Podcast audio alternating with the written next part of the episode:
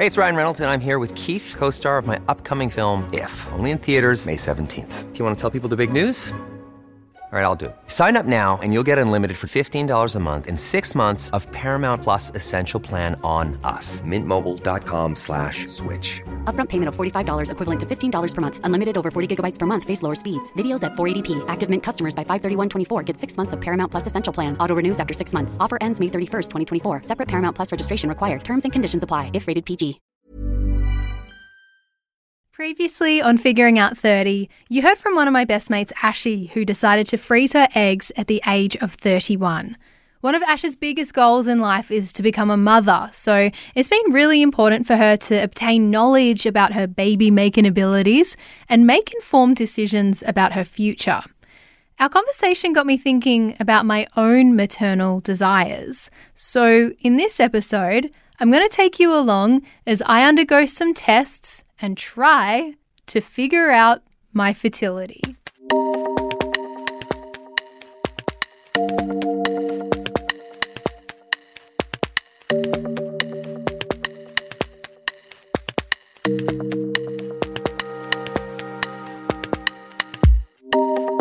Perhaps a good starting point would be to just make it clear that I am not ready to have a baby right now. I got a puppy last year, Daisy, um, and that's literally all I can handle at this point in time. She's very cute, but she is a lot. And, you know, up until recently, I have absolutely no, you know what? I still, I'm in a relationship, but I still feel like a single mum with Daisy. She's, yeah, she's a lot, but she's cute. She's very cute. But anyway, being 31 years old and having endometriosis, I would be lying if I said to you that I didn't worry about my fertility window or my biological deadline, as it is commonly described. And whilst I'm not ready now, I, I do sometimes fear that, you know, when I am ready, I may miss the train. When I turned 30, I felt a sudden sense of urgency and panic, and it was a kind that I've never really felt before. You know, all around me, I had friends becoming parents, and whilst they didn't, you know, put pressure on me, I kind of just felt this wider social push, like being involuntarily pushed into this game of you snooze, you lose. And what you lose is eggs. It's just so unfair that women are made to feel like, you know, our sole purpose is to have a bloody kid. um, guys, like these guys don't have to burden the same expectation, right? I mean, I'm sure some do, and I know there's guys out there who do really want to be dads, but it's honestly like it's not to the extent of women based on traditional historical standards. Men don't have to prepare their bodies for conception and for delivery, and then the aftermath of that, the recovery. They don't really have to deal with contraception that physically and mentally affects their body. They don't have to deal with the same level of judgment of openly expressing desires or concerns surrounding fertility.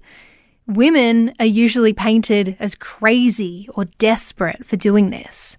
And frankly, it's fucking annoying. anyway, we're going to get into my testing, but first, I want to briefly explain my endometriosis and why that is relevant to my fertility. If you've followed me for a while, you'll know that I have endometriosis, or known as endo. So, it's a chronic condition where the tissue similar to the lining of the uterus grows outside of the uterus. It causes pain, inflammation, it can stick organs together, and in up to 50% of cases, it can affect fertility. So, endo can do this in a few ways. So, there's the physical damage, it can affect your fallopian tubes, it can affect the passage of sperm and eggs, and yeah, overall kind of change the pelvic environment. It can also affect the function of both eggs and sperm. And apparently, there could be evidence that the quality and quantity of eggs in people with endometriosis can potentially be affected. So there's just a few different ways, right? Um, I've had two excision surgeries for my endometriosis. Excision is when you have the disease physically cut out from the root. It's deemed as the gold standard for endo treatment. My last surgery was in 2020, and fertility wise, my specialist said I was looking sweet. Like he literally was like, if you wanna if you wanna get it done, you shouldn't have any problems. Like tubes are great, you can go. Wasn't ready at that time, obviously. Um, the thing is with endo, like you don't know if it's back unless you really have another surgery. And you don't want to keep having surgeries. It's really dangerous to fall into this cycle of having multiple surgeries because that in turn can yeah, cause more adhesions and you can create this new onset of pain that's not necessarily your endo, it's now just pain from adhesions. And I won't know what my fertility is like until I try. And I obviously don't want to try right now. so, in some ways, I feel a little helpless and hopeless. But one thing I can do in the meantime is get an idea as to how my eggs would be if I wanted to perhaps freeze them. Egg freezing is becoming a pretty common conversation. Like, I swear a few years ago, I mean, I didn't even know of it, but in recent times, I'm seeing more and more people discuss it and do it. And it's really good to know that it's an option. I want to acknowledge as well the privilege of being able to egg freeze because it's not accessible to everyone. And it really does depend on if you can afford it or not. It's not cheap. And I hope moving forward it does become something that is accessible for everyone. But I'm going to explore it and I'm going to have some tests. And to help me do this, is Dr. Fiona Cowell from Monash IVF. So, you want to know what it's going to be like. You know, how we can predict, you know, what your fertility's like. Yeah, I'm, yeah, I guess I'm definitely not in the position to have kids right now. Yep. But it's just thinking, I guess, I guess the thing with endo too, it's like you don't know what's happening until you go in for another laparoscopy and have Yeah, and and there, there is some. So laparoscopies for endo for pain can be can be helpful. Sometimes they're not. Yeah. Sometimes they don't help the pain. Yeah. Well, you can fall into like that surgical cycle and adhesions and scar tissue and stuff too. And our understanding in fertility is that gut repeated looks are probably not helpful. no. and that we the reason I was wanting to know about your ovaries is that endometriomas we know sort of overtake bits of the ovary and can use up follicles, but in the stripping of those, we can damage all those follicles around it. Now, there's a few things, and we don't know really about fertility until you try. So it's about um, eggs, sperm, and then the mechanics. So, whilst in your laparoscopy, you would have had your tubes flushed. Yes. This is my dis- very diseased uterus model. Oh, our cuterus. It's bruterus. yes, but it's got all the diseases.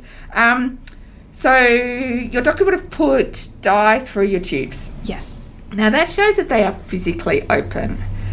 What we have come to understand is that you can still have endo in the tubes. That's not that isn't blocking the tubes, but can be damaging the cilia. So the the delicate, you know, organisms that are needed to get that moves the embryo along the tubes. So the presence of endo, endo can affect your tube function hmm. and patency is a is reassuring but not a promise that it's all good. What we do in terms of making a fertility assessment is kind of have a stab in the dark, but it's no predictor. What we know is based on your age, and we know that generally egg quality declines. Hmm. So, pulling out. At what age? Wow, this is my little graph. Here we go. We've got a chart. We've got a chart. we have a colourful chart. So this is study based. This, is data based on if we have frozen eggs, what's your probability of having a baby from those frozen eggs? If you have, we get 10 eggs from someone who's under the age of 30, which is this first line here. From those 10 eggs, if you have 100 women, 75% of those women will be able to have a baby with those 10 eggs. Okay. Now, we can't tell who's got the eggs with poor quality and who have got really awesome eggs until we put them with sperm. So we mm. just don't know. If we wait till this graph looks at women under the age of 35, that rate's about 70%. So under 30, 75%, under 35, 70%. So there's not a huge decline between the ages of 30 and 35. Okay. So if you're someone who didn't have endometriosis, everything else was looking okay, that time between 30 and 35 in terms of thinking about egg freezing it's a good idea to you know it's an okay time to think about it but it's not desperately urgent because the change between 30 and 35 is not huge Okay, so that's the, good to know. with endo though Yeah. things can be progressing Yeah. and taking away your, your numbers of follicles so And it you may make know. it and we don't know and that might make it harder to retrieve them Mm. so endo puts you in a different category but we don't know yeah. What happens after 35 is things really start to drop off. So at so at 30 so at 35 you get a 70% chance. If we wait to 36 it's a 60% chance. If we wait to 37 it goes to 50% chance. This is a having a baby from 10 eggs. Mm-hmm. So those numbers, so the, the quality of those eggs really deteriorates. So the ideal time to get good quality eggs is in that age between 30 and 35. The reality is that a lot of women getting eggs in those in those years are often going to find someone, a partner that they want to have babies with, and will never use those eggs. Right. But if you wait till you're 37 and go, look, there's no one on the horizon, I need to do it, you've got poorer quality eggs. So it's sort of balancing that likelihood of, am I going to use them? Do I want to, um, you know, have that surety reserved?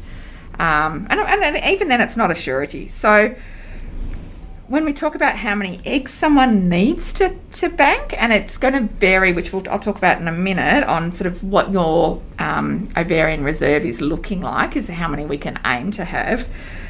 It depends on where you sit and what sort of backup you would like. So if you said, look, this is the most important thing for me, I absolutely 100% want to have a baby. For someone, you know, between the ages of 30 and 35, to get close to that 98, 99% chance of having a baby, we're looking at close to 40 eggs, which is going to be multiple cycles of egg collection. That's a lot. That's a lot. and it's an unusual woman who goes for that many. Okay. But some do. And I have patients who sit on all sorts of different spectrums. Some say, look, I just want a few there. Some say it actually is really important and it might be something that I think about doing an a cycle now and seeing how many we can get. I might relook at the landscape in two years' time and see if I've got a partner then or not. And if I haven't, I'll, I'll do some more. Um, I have a patient who said she didn't really ever want kids, but she wanted to have made an attempt to freeze some eggs. So if she met a partner, she could say, "Look, I tried." Yeah. So you know, there's there's a, everyone sits in a very different range of what's important for them, and how important it is, and how mm, you know much they want to rely on these eggs. So this is about quality, and this is we're just basing this on your age and general assumptions for women your age. Yeah. So that's about egg quality. Yeah. Now, the other advantage of doing it when you're younger is getting egg quantity. So you need, you know, more eggs is better because you've got more chances to try with. Now, what happens each month is over the sort of the preceding two months before you get a period, two to three months, you're developing what we call an antral follicle pool. So these are small follicles that are growing up, and we don't really understand what influences that. We and we don't have any ability really to change that pool. Now, you might have heard of the egg timer test, that anti Müllerian hormone test. So Yes, people- my friend has had that. Yeah. And that test is what it's doing is giving us a reflection of how big that pool is. Yeah. So, what happens is before your period, you've got a pool there of these antral follicles. As your hormones drop when you get a period, your brain starts pumping out a hormone called FSH, follicle stimulating hormone, and it develops one follicle from that pool. What we do in egg freezing or IVF is we give you lots of FSH and we give it to you often in a pen form, like an injectable pen. Yeah. And you, we give you lots of FSH to try and recruit as many of that pool as possible. Now the issue is, is if your pool is small, we can't make it any bigger. So if your AMH is on the lower side, we can only get what's there. Mm-hmm.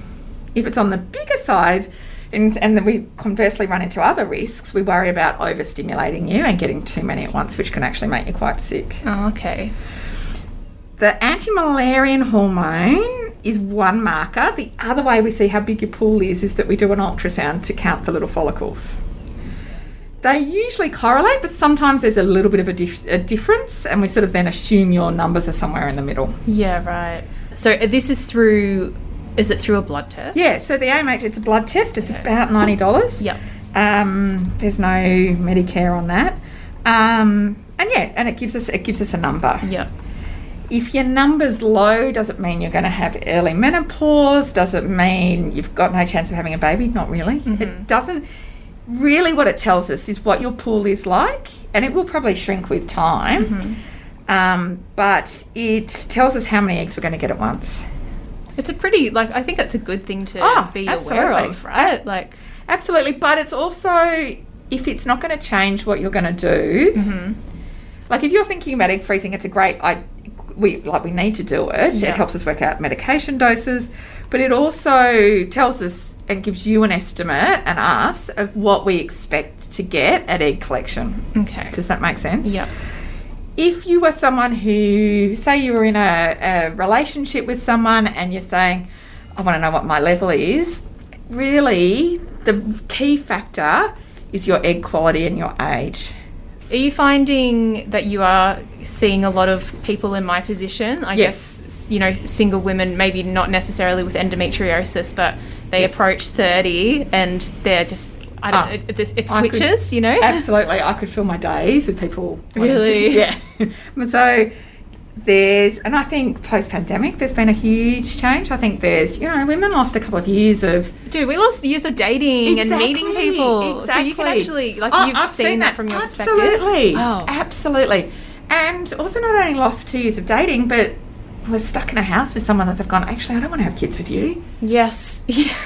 I mean, it's so good to know that these options That these options are there, Are which there. they weren't before. Yeah. So and these- it's not like I'm not being over the top No, no, no, no, no. looking at this now, no, right? No, like no, this no, is, no, no. This I is a normal I- thing. This is very normal, more and more common. And the other thing I'm then seeing is women sort of in their, like some younger, but definitely, you know, 37, 38, accessing donor sperm to do it on their own. Okay. Who have had a lot of, you know, relationships. They go, actually, it's just easier if I do this myself. You know what? I've got this. Like, just leave it with me. yeah, exactly. so, yeah, but no, I'm seeing lots and lots and lots and lots of women who are exactly like you, who are just saying, you know, this isn't kind of, I wanted to have control of what I'm doing in the future. And a lot of women saying, I don't want this to, in my fertility to impact who I'm choosing. Mm. And for me to rush into a relationship and say, right, let's get on with it, let's have a baby. if we've got this sort of stored away, it's like the pressure's off. That is exactly what it feels like. Yeah. I'm so glad that I'm not the only one. Absolutely not. Absolutely not. And you do have that edit. It may be difficult for you to get pregnant, Yeah. and we just don't know. That's right. So, you know, what I would, you know, if we did do, if you did freeze your eggs and then you met someone and you were the age of 35 or 36 and wanting to have a baby, I'd say go for it. Just try and get pregnant. And if you didn't, we would then use your current eggs and you would use these in the bank for baby number two or baby number three. Ah, Because often what people don't think about when they say to me, like, I, and I have a lot of couples coming in saying, we're going to freeze our eggs because we're going to go travelling or we're going to do this or we're going to do that. And whilst that, that is a good idea, and, and we're doing more egg freezing, but it's mainly for baby two and three. I didn't even consider that. Yeah. Because it takes time. Yep. And if it, you know, let's say it takes you a year to get pregnant, you know, a lot of women it's quicker, sometimes it's longer. And then you've got nine months of pregnancy, and then whether you breastfeed or, you know, you actually don't want two kids really close together. Yeah. So that can chew up three years of your life. So if you start at 35, you might be then looking at 38, 39 before you're looking at your second baby, and then your fertility's really dropped off. I so then coming back that. and getting your 30 year old eggs, it's like, oh, thank you very much. Yeah. Thank you, past me. Yes. okay. that makes my journey so much easier. Yeah, that that really kind of reinforces, I guess, my want to suss this now too. I literally didn't even consider, yeah, I guess potential, you know, second or third children. Yes. I just people are so fixated on the first one, aren't Yes, but it's all, we see a lot of women who have that baby in their, you know, 36, 37, who then really struggle with their, or even younger, but it's the people who then struggle with the second, so secondary infertility, and it's just due to declining egg quality. Hey, it's Ryan Reynolds, and I'm here with Keith, co star of my upcoming film, If, only in theaters, May 17th. Do you want to tell people the big news? All right, I'll do it. Sign up now and you'll get unlimited for $15 a month in six months of Paramount Plus Essential Plan on us. Mintmobile.com slash switch. Upfront payment of $45 equivalent to $15 per month. Unlimited over 40 gigabytes per month. Face lower speeds. Videos at 480p. Active Mint customers by 531.24 get six months of Paramount Plus Essential Plan. Auto renews after six months. Offer ends May 31st, 2024. Separate Paramount Plus registration required. Terms and conditions apply if rated PG. Yeah. What was okay mid 30s is not so good late 30s. Yeah. So mid 30s, 31, 30 to 35, relatively same as soon as 35 kicks in. Yeah, and look, it's going to be different for everyone. This Yeah. is just a, there's no magic on your 35th birthday. Those eggs are just you know getting crumbly. Yeah. Like, it's, it's a you know, but we do absolutely know that over the age of 35, your fertility is declining. Yeah. So I guess the next steps in terms of looking at my AMH would Yep. be booking in to get bloods. Yeah, we do some scan. bloods. So, and you can do the AMH um, at any stage in a cycle. Okay. So you can just go and do that. And then the ultrasound and pelvic ultrasound, again, they do like to do it in the first half of your cycle, but it's not essential. Mm-hmm. So I can give you a list of all the really good ultrasound places and get you to find a place that'll get you in for a scan. Yeah, perfect. There's a good quality scan. I get them done by um, gynecologists who specialise in scanning. So they are exceptional. You probably had them for your endo. Yeah, dye So it, yeah, yeah, yeah. So we're not going to do the dye bit, but we'll just do the ultrasound, and it's about three hundred dollars. Yeah. So and then the bloods. Um, at the same time, I like to check all your pre-pregnancy ones. So it's good just to check you're immune to rubella and chickenpox and measles, because if you're not, it's, we may as well vaccinate you so that when you are ready to get pregnant, you're ready to go. Yep. And then I just check your baseline blood count, thyroid, iron, Yep. While we're taking those bloods, if you are thinking about egg freezing, we have to do an STD screen. It's part of the Victorian regulations that anyone who's doing any fertility stuff has to have that. So I just run those off in the same bloods Yeah. so that you're only having one needle. May as well get it all done. May as well get it all done. Yeah. And if you are thinking that this is where you want to go, um, we can also get organise counselling for you through um, Monash. So it's free and you can walk away if you decide you don't want to do it. But it's something that also they go through the process as well. because it's it's a, a process like when I was talking to my friend um, about the experience of doing this whole thing and, and doing it like I guess uh, primarily as a single woman it's it, there's a lot more that goes into it beyond just having you know a few needles or whatever Yeah. like so what would happen is we would we'd get all the re- the get your results. Yep. I then work out what's called a treatment plan. I you would have counselling with Monash, and then we'd get you in touch with the nurses. So then you'd meet with the IVF nurses who are exceptional. Um, you sit with them, and they go through all your medications. They say this is what you need to do. We then wait for your period.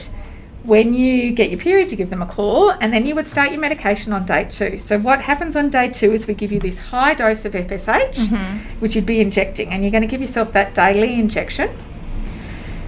Then, by about day six of your cycle, we want to give you a second injection to block your ovulating, your ovulation hormone. So, the LH hormone, we want to stop that because we don't want you to ovulate. We want to keep the eggs for yourself, for Yeah. us. So, by about day six, you're having two injections a day day nine or ten, we bring you in and we do an ult- another pelvic ultrasound. This is done by the nurses, and who we measure the follicle count. Now, depending on the size of the follicles and the number of follicles, we then work out when you will be ready for egg collection. So we like a nice group of follicles that are of a decent size.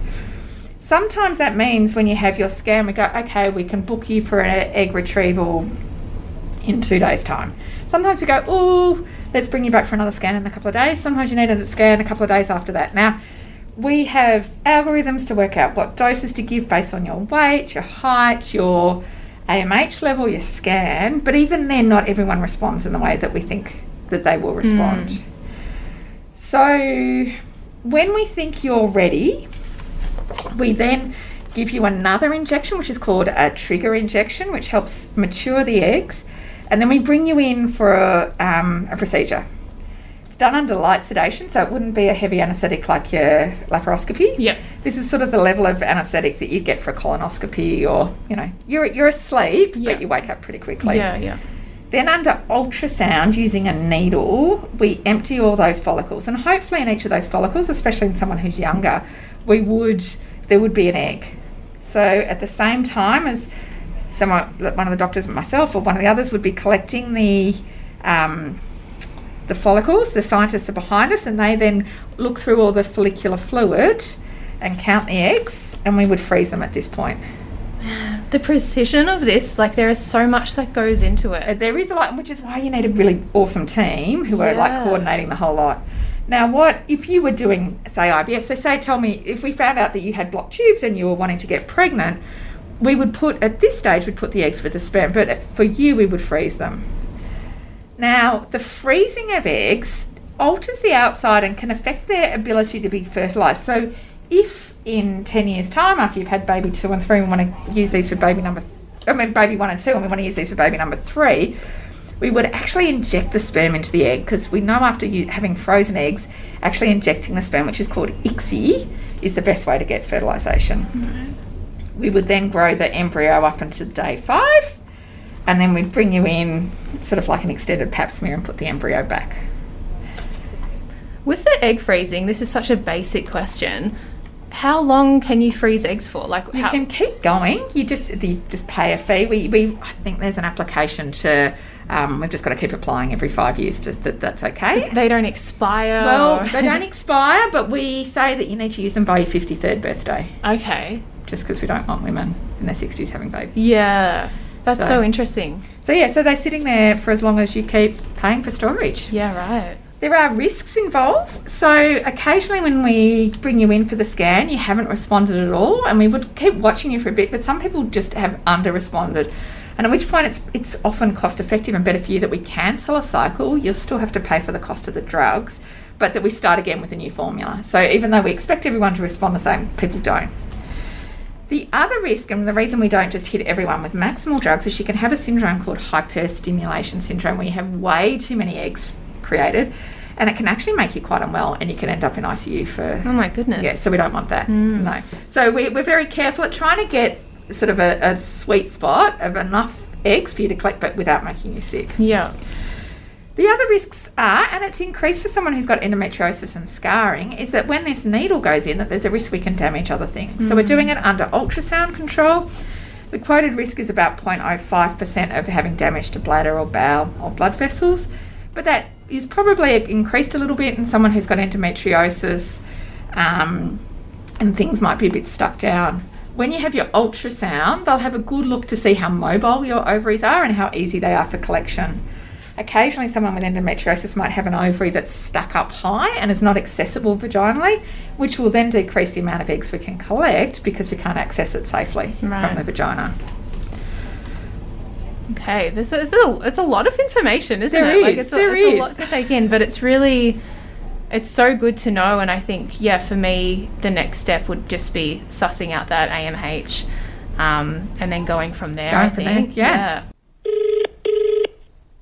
Bridget, Hello. how are you going? I'm good. How are you? good, good, good. So I've got your AMH back. All right. How are we looking? All right. So it's look. Remember, it's, it doesn't tell us an awful lot. It's nine, which is possibly the lower end of normal for your age, but it doesn't tell us that you know it, that your fertility is going to run out or how fertile you are at the moment.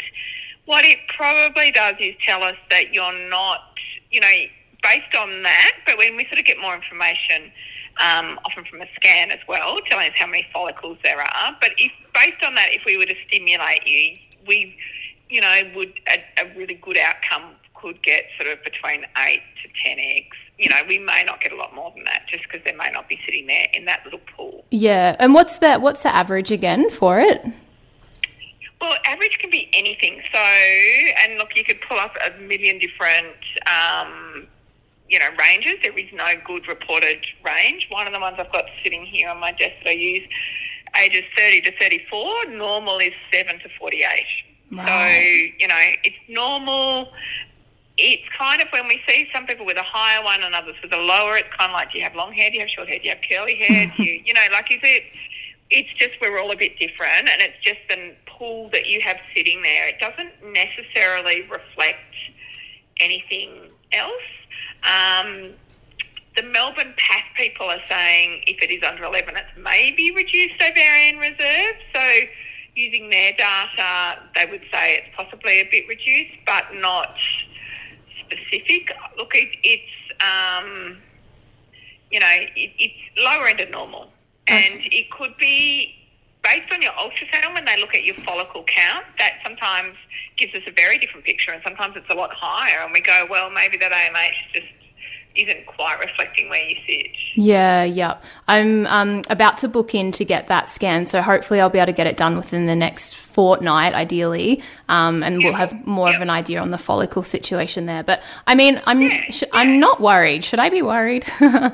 No, you don't need to be worried. Don't be worried. No, it's some people are worried by that, but I wouldn't be. It's just it's a normal variant. Yeah. Like it's normal. Okay. It's just lower end of normal, but that doesn't mean anything in particular going forward. yeah, exactly. And again, it's always like trying to conceive naturally first, anyway. So Oh, absolutely, absolutely. And you only need one in that pool for that. yeah, yeah, yeah. Okay, cool. And the most important thing is that you do it with, you know, the youngest eggs you can, you know, do it because then you don't need to keep trying as long. Yeah. That makes sense. Yeah. So, yeah. Okay, cool. All right, now I'm feeling sweet. Um, I will get that scan booked in, and then we'll touch base once we got the results there. Excellent. Thanks, and yeah, Fiona. we'll touch base soon. Awesome. Okay, Thank you. Bye. Hey, Bridget, how you going? This scan seemed to go well. I think. Like I've got the Yes, results in front of me, but do you want to? Yeah, look, it's all good. So the um, follicles, you've got nice numbers of follicles on both sides. So when it shows on the scan, so 16 antral follicles and the 15 antral follicles, so that sort of, you add them up together and that gives you an antral follicle count of 30, which is a lot better than that AMH that we talked about would suggest. Yeah. So, um, which is a really good thing. So that if you were to do something like egg freezing, you could expect to stimulate a good proportion of those. You wouldn't want to get that many at once, but you could, you know, get expect that you could get high teens for numbers of collecting eggs, which is a really good thing. So, um, nice and reassuring. And, you know, in terms of there was just a mild bowel adhesion, so there's nothing looking nasty in terms of endo, which is also really reassuring. Yeah, the left ovary, poor lefty. She's had um, she's bit, a bit had a bit of a tough time. Like that was the one that's been immobile previously because of yeah being um the adhesion with the bowel and whatnot. But that wasn't surprising to see. That was still you know just a popping around, I guess. But other than that, like. So with the Fiona, with the follicles, like the right ovary says sixteen, the left ovary fifteen. What's like the ballpark figure that you're meant to like? What's a good number to say that's that's good? Well, it, it's kind of like are you tall or you short, and not one's not better than another. It's more about so this is, and this changes from month to month, but you will probably sit around that number. So you know, some months will be different. And what it's taken a couple of months for you to develop those antral follicles, and that's what you're recruiting every month. And when you get your period and you stimulate, you get you're collecting your body. Oh, sorry, your brain sends out the hormone, the follicle stimulating hormone, and it's recruiting one of those follicles to become the dominant follicle, and you will lose the rest of those follicles. Ah. So it's so in terms of you only need one to get pregnant, so you can have two there, and you know you only need one to recruit one to get pregnant.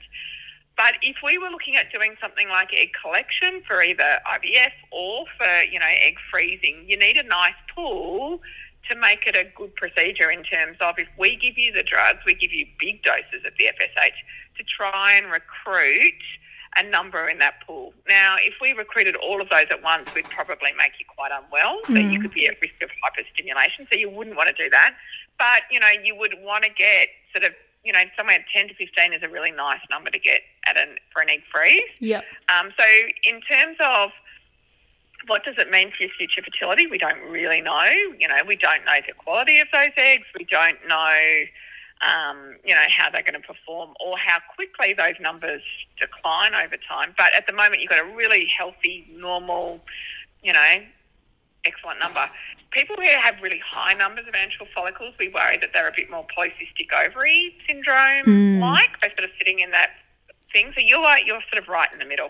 So Yeah. just lovely. Okay, cool. Well, I feel yeah like comfortable and I'm not stressed, so that's a good thing, right? That's how I should be feeling. That is a very, very good thing. Exactly. so it's nice, normal, normal 31 year old, nothing that I'm concerned about. Yeah, awesome. I think in terms of egg freezing, it's something that I'd probably look into actually doing next year. I think. Um, Yep. um, yep. in the time, like the There's last. no rush. There's no yeah. rush. And also, it's so funny since I saw you last, I've got into a new relationship, but I'm like obviously not talking babies yet, but you know, like Yeah, and you know, egg freezing for someone who's is in a relationship who's this side of 35, it's something that I'd sort of say, well, put that on hold for a little bit. You know, for some people in a relationship, it is helpful and it takes the pressure off the relationship. But if you, you know, this time next year go, look, we're thinking of having a baby in a year's time after that, well, I would just do that and, you know, worry about collecting eggs if things aren't going well. But Yeah. I would just, you know, I wouldn't rush into egg freezing if there's a relationship and prospects on the fut- in the future. yeah, it's so good to just have this information. Like I just feel at ease knowing, you know, that I, I have this info in front of me and I feel a bit, it kind of gives me a, f- a sense of control. Absolutely. And so, yeah, you're very normal. So I would just enjoy that. I can absolutely enjoy that. Excellent. Well, make sure you're having lots of safe sex. yes, absolutely. Will do, Fiona. Any pregnancy is very planned. Yeah. Yes. Okay. All right, Bye-bye. talk to you soon. Bye. So there you go. I'm I'm feeling really good with that information. I feel like I've got some sense of control over the future of my fertility, and as they say, knowledge is power. It's also been good to feel on the same page as my new partner. This relationship that I'm in is so fresh, and there's also a bit of an age gap. I'm a bit of a cougar here. Um, but the communication is open and it's respectful. And although you can never predetermine what will happen, it's still nice to kind of have that conversation and to know that we are on the same page as to when we both intended on, I guess, settling down in that regard. Anyway, I hope this episode was helpful if you're currently going through this, or even if you're not, hopefully it gave you some insight into what perhaps a loved one is currently going through. But hey, we're ditching babies for business on the next episode of Figuring Out 30 and talking about careers, specifically changing careers in your 30s. not only had the company failed, but I'd lost all of this money. And there's this monumental thing of turning 30 and you think by that time you should have got your shit together and and I'm like at my lowest. You're going to hear from my mate Michelle Grace Hunter and how she went from a significant business failure to becoming one of Australia's most in demand music photographers. And it all started at the age of 31.